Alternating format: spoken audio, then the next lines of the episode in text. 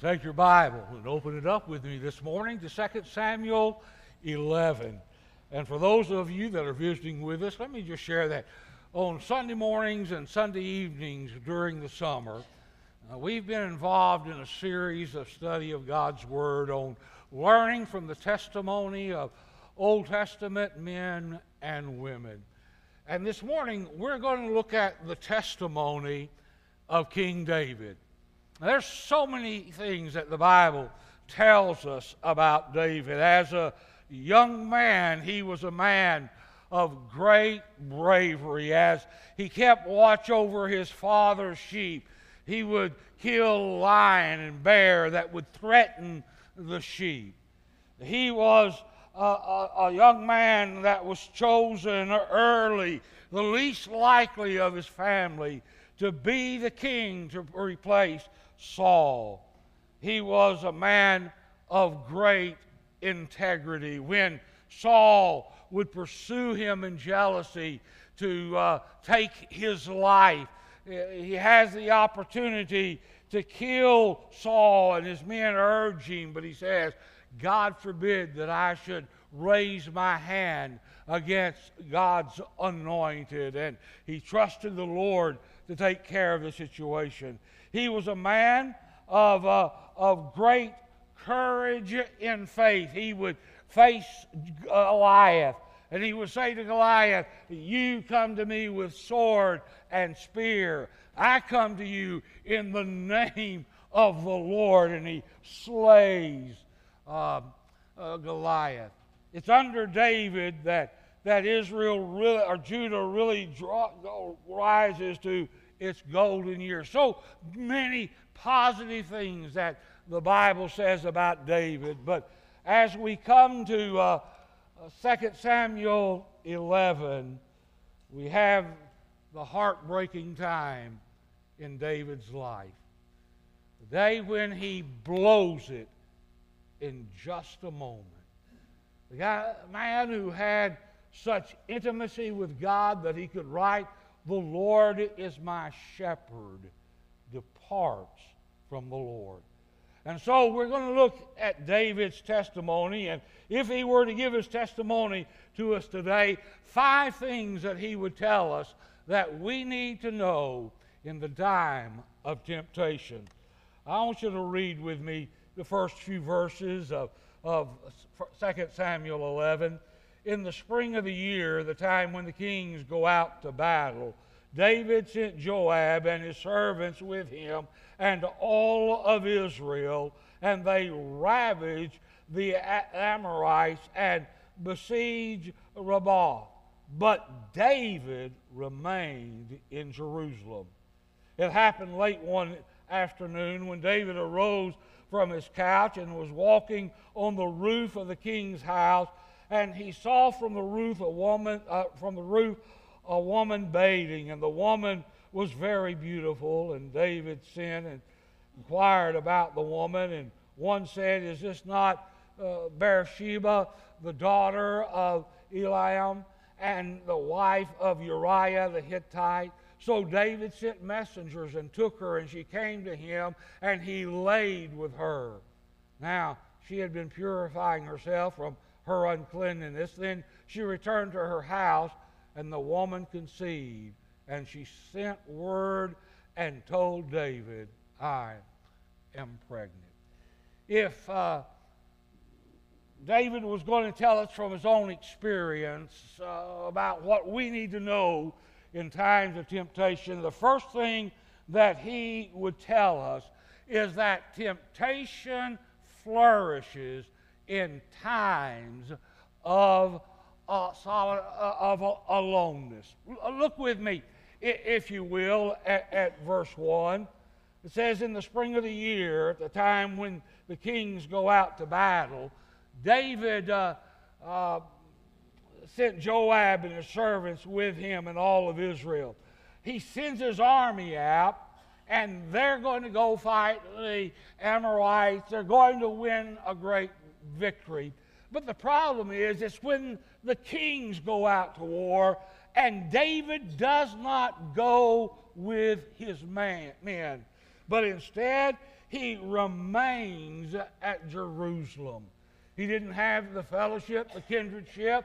He did not have the protection of being with his men. He is isolated. He is alone. And it is in that environment that temptation is going to come to him.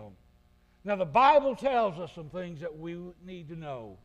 It tells us that sin always crouches at the door, and that the enemy is always prowling around looking for an opportunity to attack us. First Peter 5 8 says, Your adversary, the devil, uh, roams around as a roaring lion seeking someone to devour.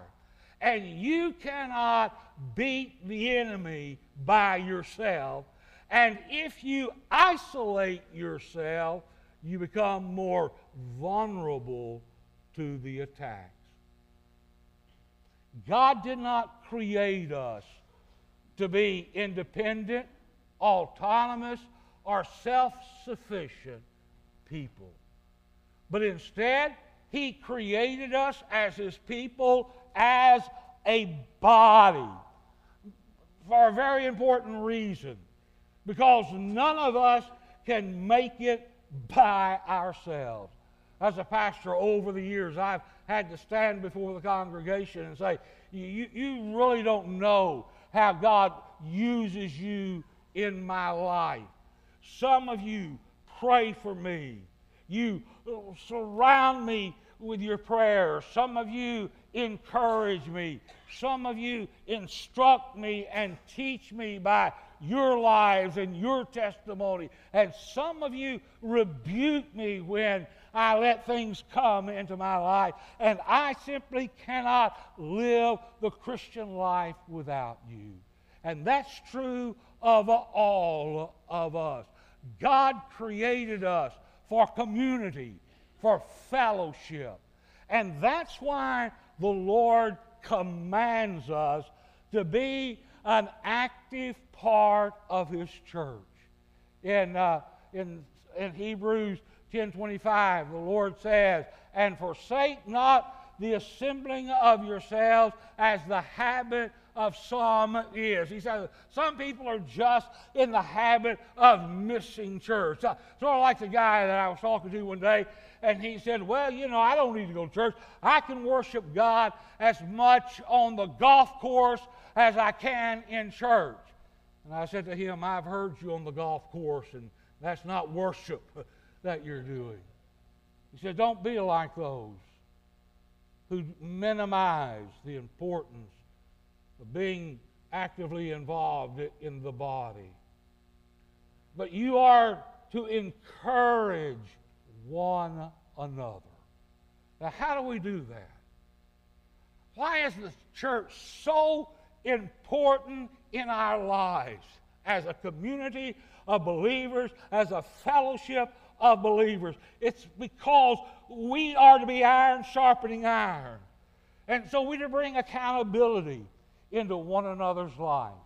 Whether it's in a Sunday school classroom or whether it's among a close friend that you develop, you need someone that can hold you accountable, that you are consistent in your devotional life, that you are reading the Word of God daily, and you're spending time in fellowship with the Lord in prayer. You need to have someone hold you accountable, that you're not exposing yourself to anything that would be a danger to draw your heart away from the Lord. You need someone who is account- you're accountable to that will ask you the hard questions in life. We all need accountability. Not only do we need accountability, we, we need to have Uh, uh, uh, someone that, that loves us enough that they will surround us with intercessory prayer. The scripture says that we are to pray for one another, that we are to, uh, to, to, to be a hedge of protection.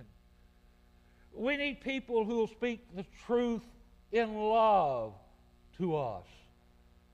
We, we need someone who loves us enough to say, I see a hole in your soul. But now, listen, if you speak truth without love, that's harsh judgmentalism. If you speak love without truth, you don't help anyone. We speak the truth in love to one another. And then James says that we are to confess our sins to one another. Have, we don't do that a whole lot, do we? We try to put up a front and make everybody think we have it all together. We don't ever go to someone and say, Man, I'm wrestling with this area in my life. I'm struggling with this attack in my flesh. I falter and I fall. I just need someone to come alongside of me. I need someone to help me bear my burden. I need someone to pray for me.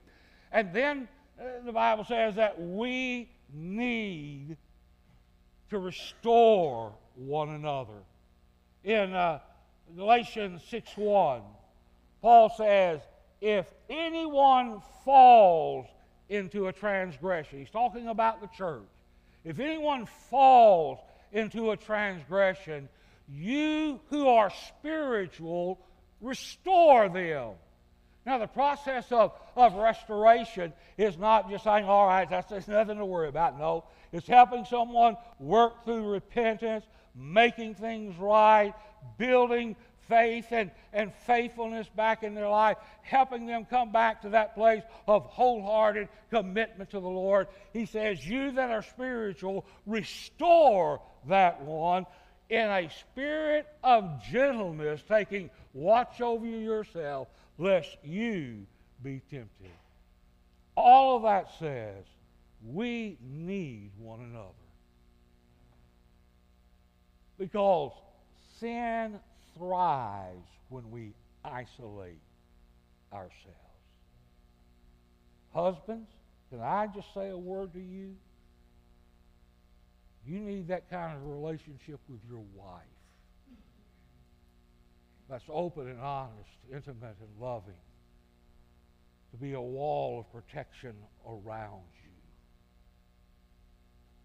Parents, you need to provide that for your teenage children. They, they're going into a world that throws things at them you and I never faced. We just need to understand people cannot make it in isolation. David sends his army off, he stays in Jerusalem, and problems come. The second thing that David would tell us that we need to know about temptation is that if you flirt with temptation, you'll fall into sin. Look what it says in verse 2. It happened late one afternoon when David arose from his couch that he was walking on the roof of the king's house, and he saw from the roof a woman bathing, and the woman was very beautiful. Now, red lights should have gone off in David's heart. I mean, David was the man who told us the Lord's our shepherd. I shall not want. He's going to supply everything I need. David is the one that says, I will bless the Lord at all times. His praise shall continually be on my lips.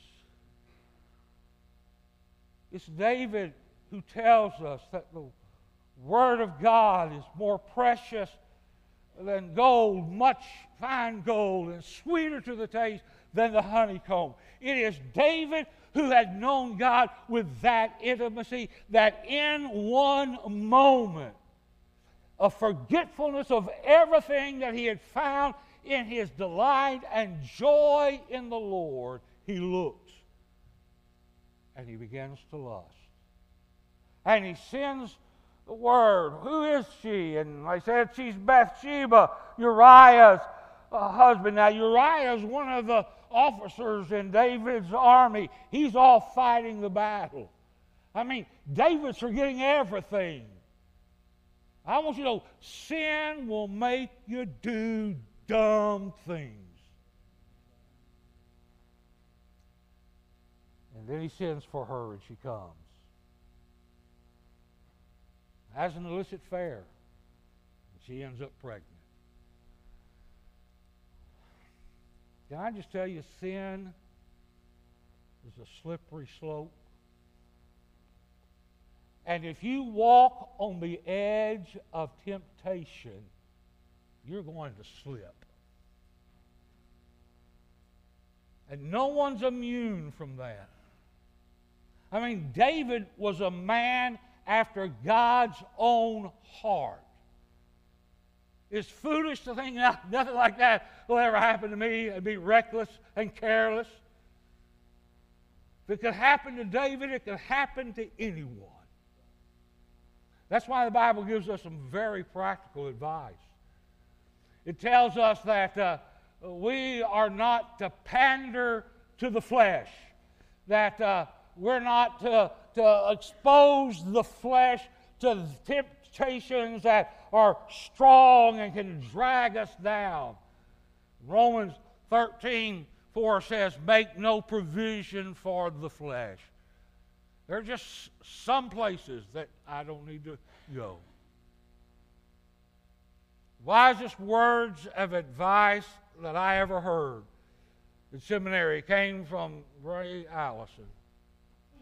He said, Never be alone with another woman except your wife.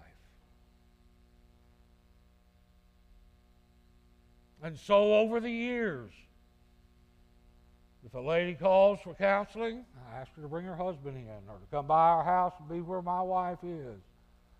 Or come to the church, but keep the doors wide open. Just common sense things. Because if you expose the flesh, though the spirit is willing, the flesh is weak. Make no provisions for the flesh. The second thing the scripture tells us is that we need to flee and not flirt with temptation. In 2 Timothy 2:22, Paul's writing to this young man who's his son in the ministry, and he says to him, Flee youthful passions. Run from them if uh, I were standing here today and uh, you're all looking up this way, and I walked over here and I saw a timber rattler crawling down the aisle, what, what do you want me to do? Do you want me to say, Now, beloved, stay calm and quiet? There's a reptile loose in the worship center. And if you're still, he might not bite you. No, you know what you want me to say? Snake! and we're all going out that door. There's just some things that are dangerous. And so you don't flirt with it, you flee. Flee youthful passions but you pursue, you hunt down righteousness, faith, love, peace, with all of those who call on Jesus from a pure heart. David would tell us be careful. If you flirt with sin, you'll fall into sin. The third thing that David will tell us is that the price of sin is higher than you want to pay. I mean, as it unfolded in David's life, the three things that happened that happened in all of our lives. He forfeited fellowship with God. Here's David, the man after God's own heart, the man who walked intimately with the Lord, the man who was strong in faith and his commitment and his empowerment with the Lord. He's going to live a year out of fellowship. Still go through the motions. Still act like everything's all right, but empty on the inside. Not only was there the forfeit of, of fellowship with God that, that comes into his life, but, but David suffers from the stress of, uh, of spiritual and physical stress of, of sin. If you look at, at Psalm 38, one of David's prayers of confession, he just gives a, a description of, of, of, what it's like. He talks about the, the Lord rebuking him in his wrath, and your arrows have sunk into me. And then he talks about the physical stress of guilt. There is no soundness in my flesh because of your indignation. There is no health in my bones because of my sins. And then he talks about the spiritual burden. He, he, he talks about uh, in, in, in, in verse 4 For my iniquities have gone over my head like a heavy burden, they are too heavy for me. Verse 8 I am feeble and crushed. I groan because of the turmoil of my heart. He says, Listen, sin brings guilt. Guilt brings real stress that will affect you in your body and in your soul. Third, there is the high cost of covering up your sin at the expense of others. David, when she becomes aware that, that Bathsheba is pregnant, is afraid he's going to be found out. And so he sends to the front line for Uriah to come back to Jerusalem. And Uriah comes back, and David says, Go down to your house.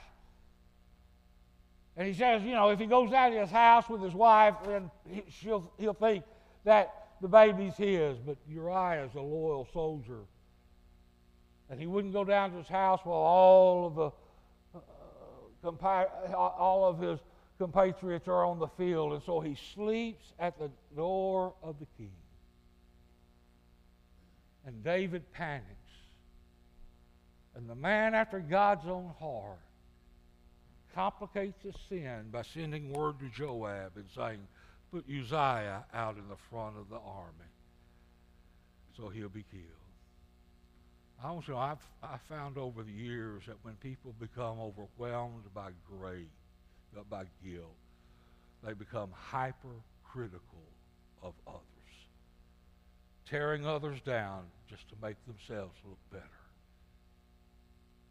And the last cost that David paid was the destruction of his family.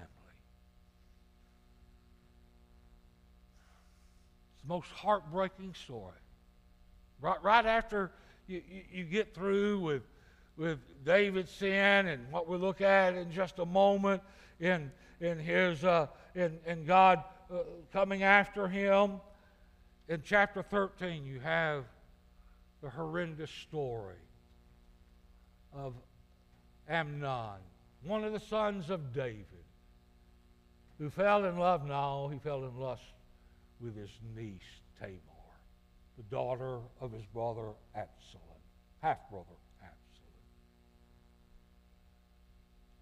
Instead of seeking godly counsel, he talks to wicked men who encourage him in sin, and so he ends up raping his own niece.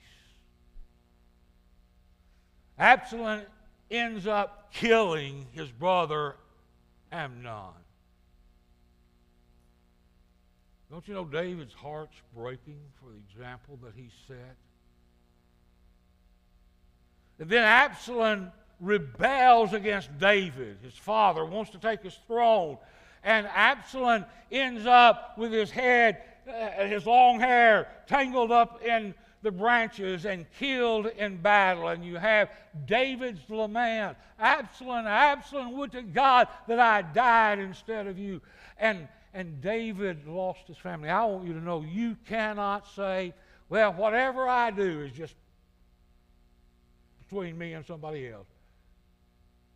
I want you, your sin affects a lot of people. It has concentric circles. The fourth thing that David would tell us about temptation, when we fall and fail and succumb, he would tell us that God pursues his children in conviction and correction. You go to uh, 1 Samuel 12, and the first verse is And the Lord sent Nathan to David. Now, David's lived a year covering up, acting like everything's going all right.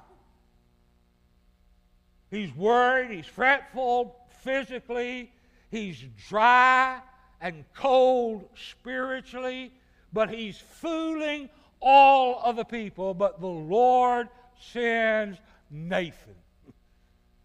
And Nathan comes to him and tells him this story. Here's two men.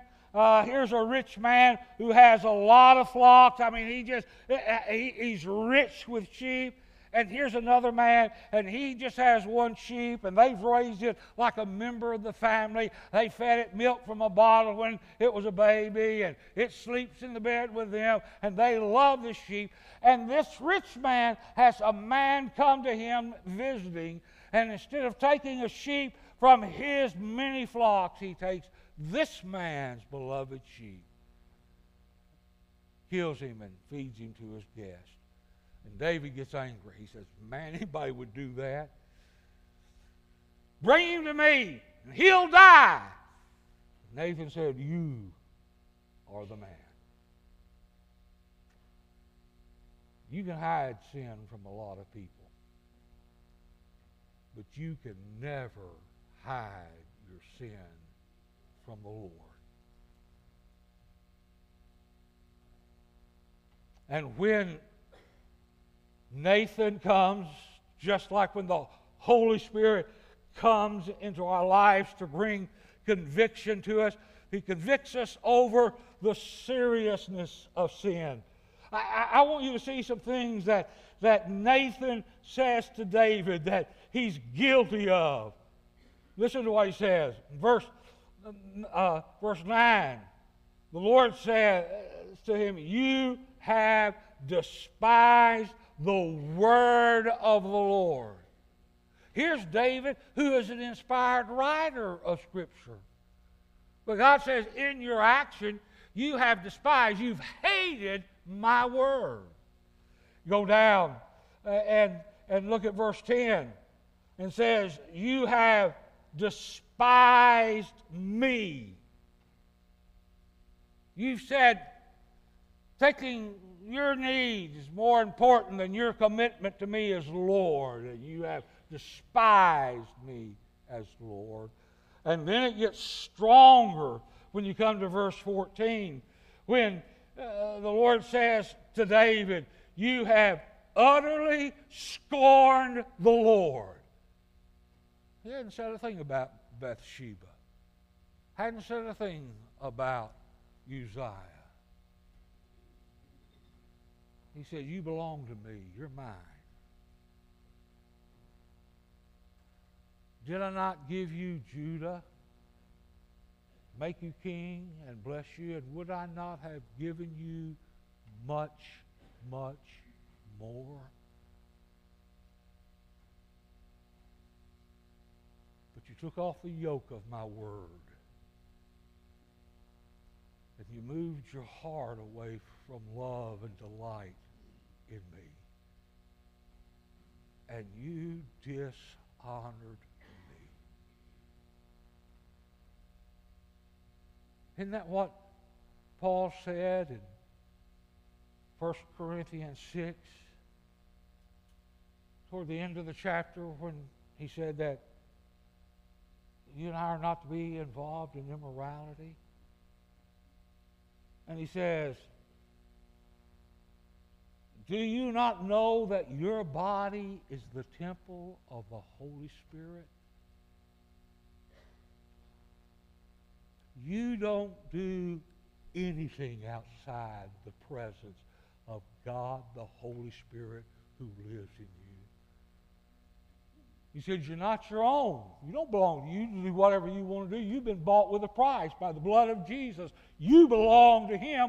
Therefore, glorify God in your body. David forgot all about that.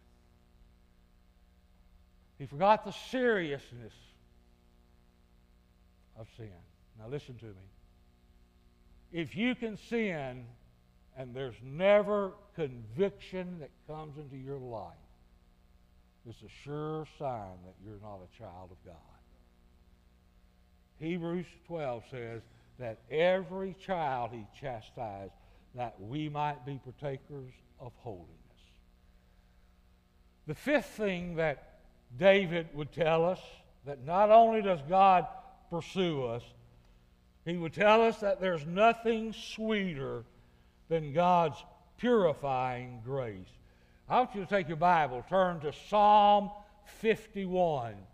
There are two Psalms that are the confession of David before the Lord because of his sin Psalm 38 and Psalm 51. And in Psalm 51, David isn't just asking for forgiveness, he's asking that God would purify his life. Listen to what he says in the first seven verses. He said, Have mercy on me, O God, according to your steadfast love, according to your abundant mercy. Blot out my transgression, take it out of existence. Wash me thoroughly from my iniquity and cleanse me from my sins. For I know my transgression and my sin is ever before me. Against you, you only have I sinned and done this evil in your sight, so that you may be justified in your word and blameless in your judgment. Behold, I was brought forth in iniquity, and in sin did my mother conceive me. Behold, you delight in truth in the inward being, and you Teach me wisdom in the secret heart. Purge me with hyssop, and I will be clean. Wash me, and I will be whiter than snow. Now, in asking for that kind of purity, David asked for four things. In verse 10, he prays for a clean heart. Create in me a clean heart, O God, and renew a right spirit within me. In uh, verse 11, he prays for the power of the Holy Spirit in his life. Cast me not away from your presence, and take not your Holy Spirit from me, Lord. I can't do anything apart from you. And then in verse 12, he prays for restored joy. Restore to me the joy of your salvation and uphold me with a willing spirit. Lord, let me rejoice in you again. then in verse 13, he said, Give me renewed witness. Then will I teach transgressors your way, and sinners will be turned to you. Lord, I don't want to be forgiven, I want to be transformed. I want you to clean me up on the inside. How does that happen? How does that come into our lives when we've blown it?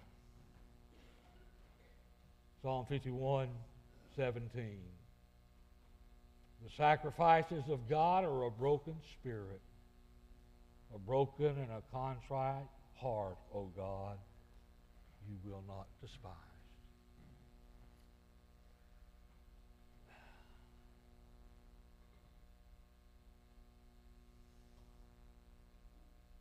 What do you do in times of temptation?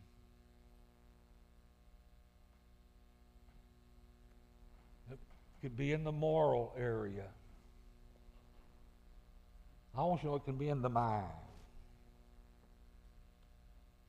It can be in the tongue that speaks harsh and hurtful words. It can be in the feet that become swift in iniquity. Isolation. Sin thrives in isolation. You need other believers deeply involved in your life. If you flirt with sin, you'll fall into sin. Flee. Flee temptation. Pursue righteousness. Your sin will cost you. And it'll cost you a whole lot more than you want to pay. Beware. God pursues his children with conviction and correction. If God's been working in your heart right now about some area, don't put it off. Do something now. Be broken, repent. Say, God, cleanse me. Restore to me the joy of my salvation and the power of your Spirit and use me to help other people come to know Jesus.